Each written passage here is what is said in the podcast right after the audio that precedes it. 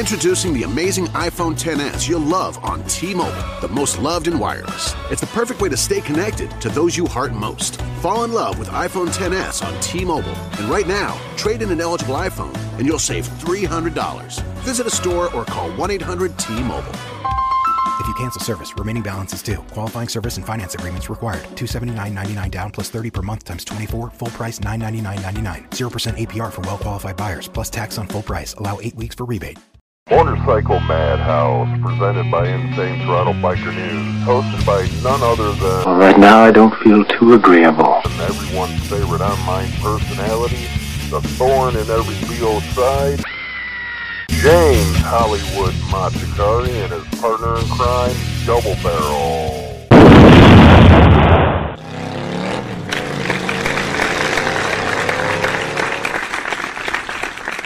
And welcome to Motorcycle Madhouse, brought to you by Insane Throttle Biker News. I'm James Hollywood Machikari. Uh, most of you guys know me by my articles and stuff like that on the Insane Throttle. Today we're going to be talking about uh, why bikers are an endangered species. Today's topic, you know, before I get started, is something that I've been getting asked a lot uh, over and over and over again.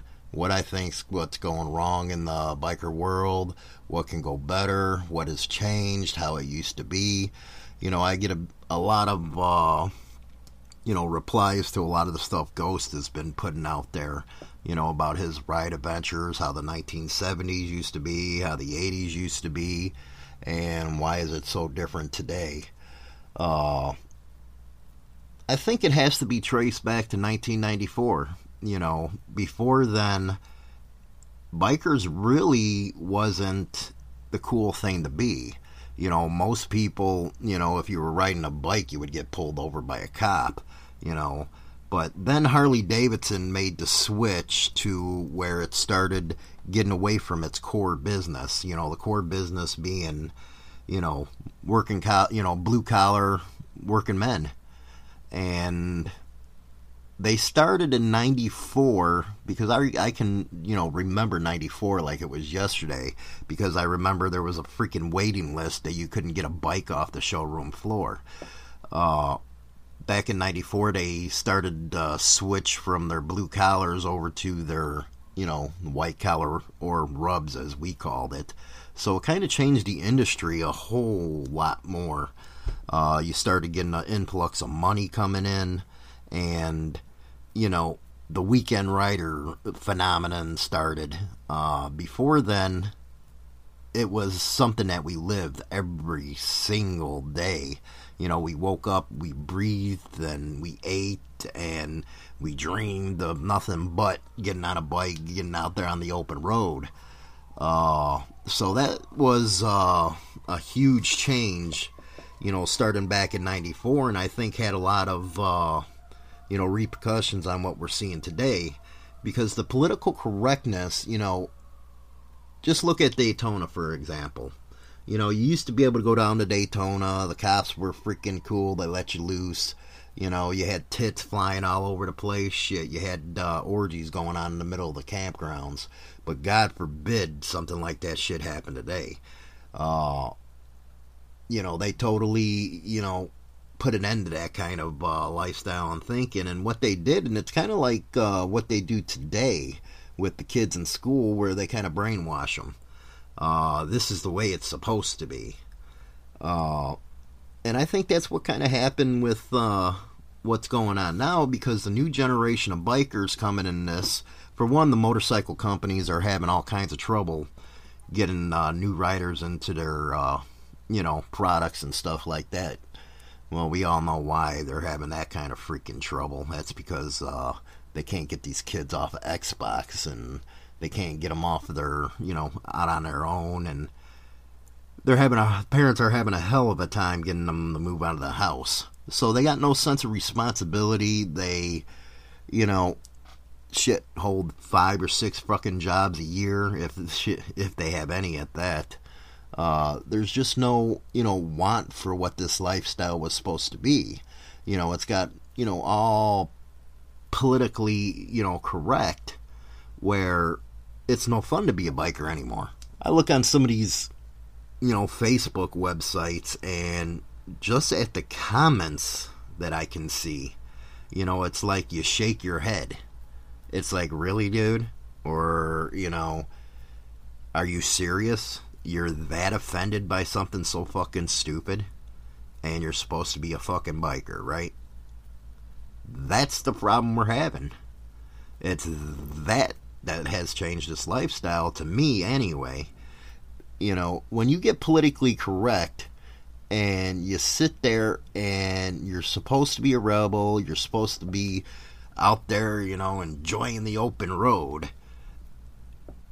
And then when you lose, you know, lose that way of thinking, and you have to sit there and fit in, what kind of biker is that? And then you wonder why, you know, everything's become the way it has become. You know, unless we wake up and start teaching these younger generation, you know, what life's about, uh, getting some freaking enthusiasm into them, the biker lifestyle don't have much to go on in the future. You know, the motorcycle companies, Harley-Davidson, for example, they're out there now. It would have been unheard of for them to try to come up with a five fifty or, you know, even a seven fifty, you know.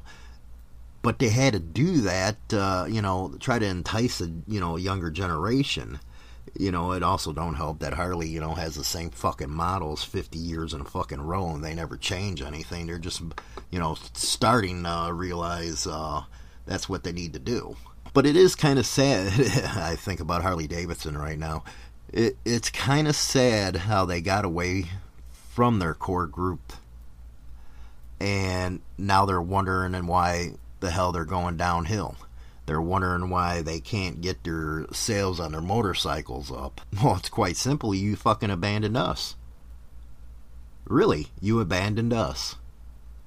And now you're wondering why you can't, you know, we never got into uh, telling our kids about your product and stuff. Honda, Yamaha, and Suzuki all got comparable bikes. You know, I know a lot of people out there, you know, hey, if you don't, you know, own a Harley, you ain't a biker. That's bullshit. It's always been bullshit. My first one uh, was a seventy-seven Triumph Bonneville. You know, I ride a fat boy because of club stuff, but uh, if I didn't have club stuff, I'd be on a fucking uh, Suzuki Boulevard.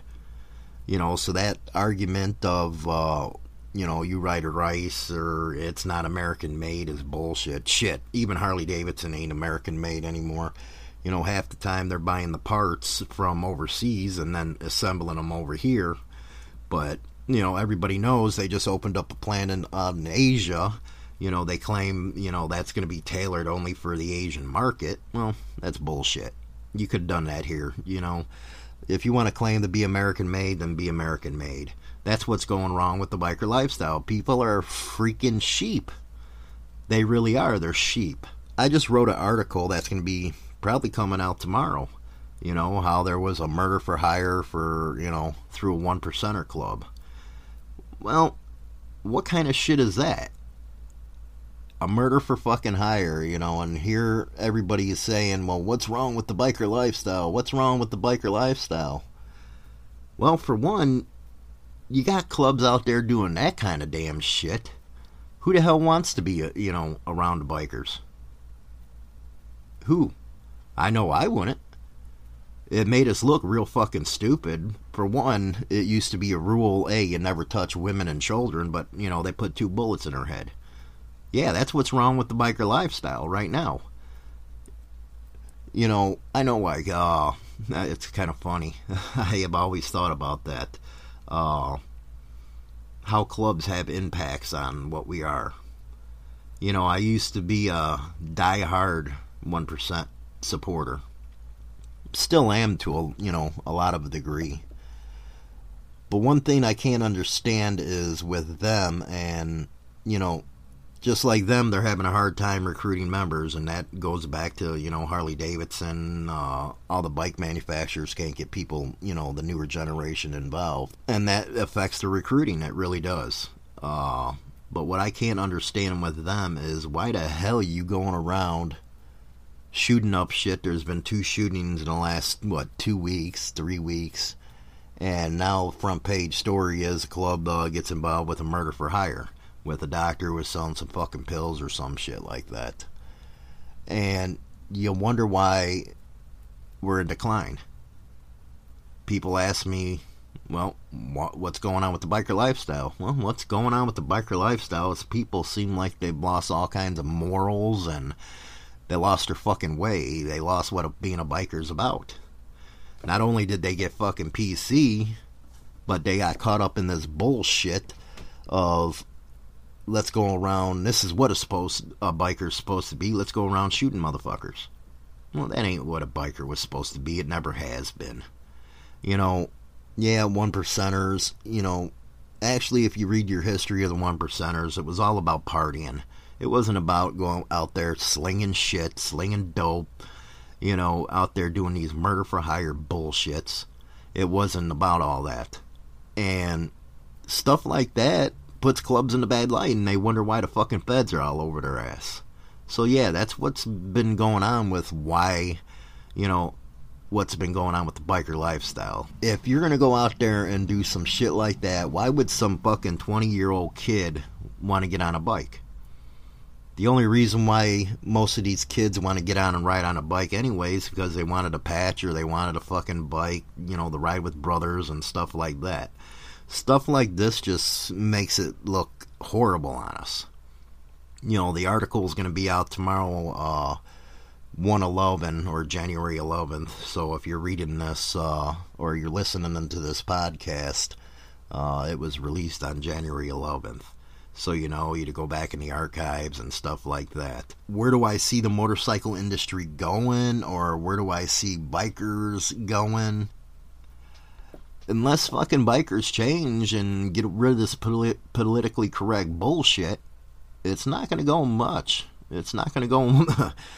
I get bored half the fucking time going out now because, you know, bars this, bars that, you know, it's not about riding anymore. It's not about going out there and just laying your freaking, you know, rack right on the side of the road. It's just become, let's go to the, you know, the next bar, the next bar, and this is the way it's supposed to be. Shit, Sturgis ain't even the way it used to be, man. You know, everything's so fucking regulated. How the hell we call ourselves freaking bikers now? It gets to the point where you actually have to wonder how we are as a community. We have to wonder what programs we're going to get out there for the kids to get them interested. You got to start these kids young in bike, you know, the being a biker. Personally, you know, I grew up with a father in a club, an uncle in a club. I had, you know, people I could look up to that was in clubs. Uh, I know the first time I seen uh, them ride down the, my street on Harley-Davidsons, you know, I knew from that point on that's what I wanted to be. But nowadays, kids don't think that way. And that's the problem we're going to have as a community, as a group, as a lifestyle, whatever the fuck you want to call it. Is if we don't start reaching out to these kids, we're going to go by the wayside. You know, shit. They got electric bikes coming out now. You know, that's how bad the shit's gotten. That's how politically correct we got. You know, I have to admit, I still can't get over the freaking carburetor, you know, going out the wayside. You know, all the fuel injection models and all that stuff are, you know, but I'm more of an old school type of, you know, guy where it was, you know, early eighties, you know, nineties. That's what I was used to compared to what's going on now. So we all got to evolve in that respect. But what we don't have to do is involve this politically correct bullshit. It's time to get rid of the politically correct bullshit. You know what? Tits are a part of the fucking lifestyle. You know, the swearing, you know, the fuck you. All that bullshit is a part of the lifestyle, so stop being so politically correct. Uh, I guess that's how I could answer the question from uh, one of the readers that sent me. Uh, don't forget, uh, January twenty-fifth at seven o'clock, we're going to have uh, Big Pete, uh, the former regional vice president of the Chicago Outlaws, Uh, and author of the book The Last Chicago Boss, uh, live on our uh, page on uh, Facebook. He's going to be on the Facebook Live, so you're going to get to hang out with him. Uh, also, we just launched uh, Biker Madhouse. It's a social networking site for uh, bikers. It's non-censored. You just send out the fucking titty videos and whatever you want on this site. Uh, it's just a, you know, it's hopefully going to take us back to what it used to be, and maybe that uh, can relate to the on the streets. But uh, thanks for everybody for uh, listening in on this segment. And uh, as we go on, hopefully I get better. I'm I'm a writer, not a freaking podcaster, but the bosses want me to podcast. But I enjoy it, and uh, I'll be joined again uh, soon with uh, my partner, uh, Double Barrel, and uh, we'll get on to some more good subjects. Jack Daniels, if you please, knock me to my knees. You're the only friend that has ever been that didn't do me wrong. Jack.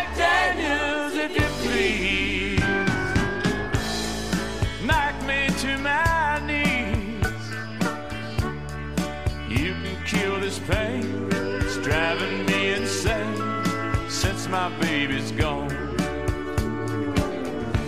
Cigarettes and whiskey call my shaking hand. I just lost a lover to a one-night stand. Something temporary.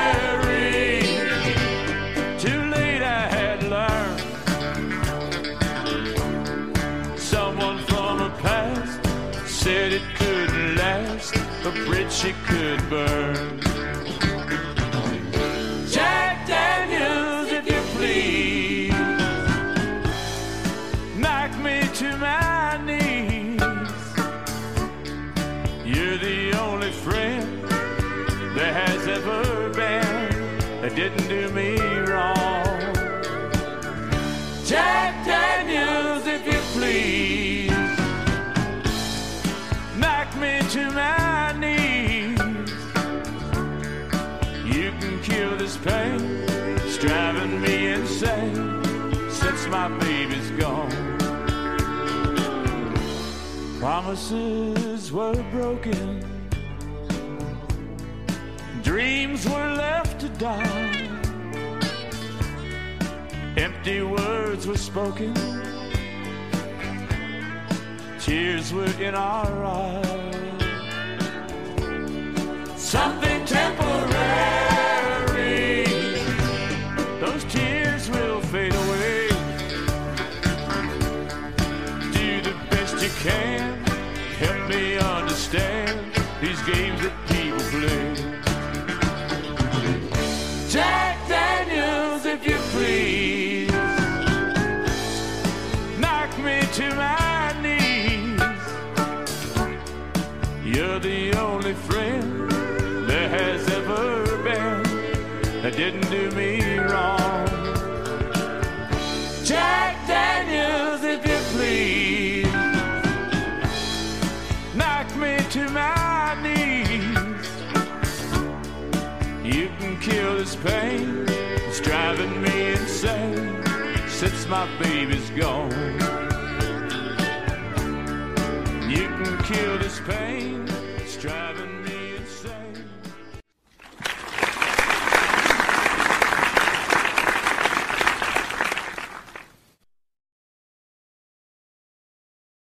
Introducing the amazing iPhone X S you'll love on T-Mobile, the most loved in wireless. It's the perfect way to stay connected to those you heart most. Fall in love with iPhone X S on T-Mobile. And right now, trade in an eligible iPhone and you'll save three hundred dollars. Visit a store or call one eight hundred T Mobile.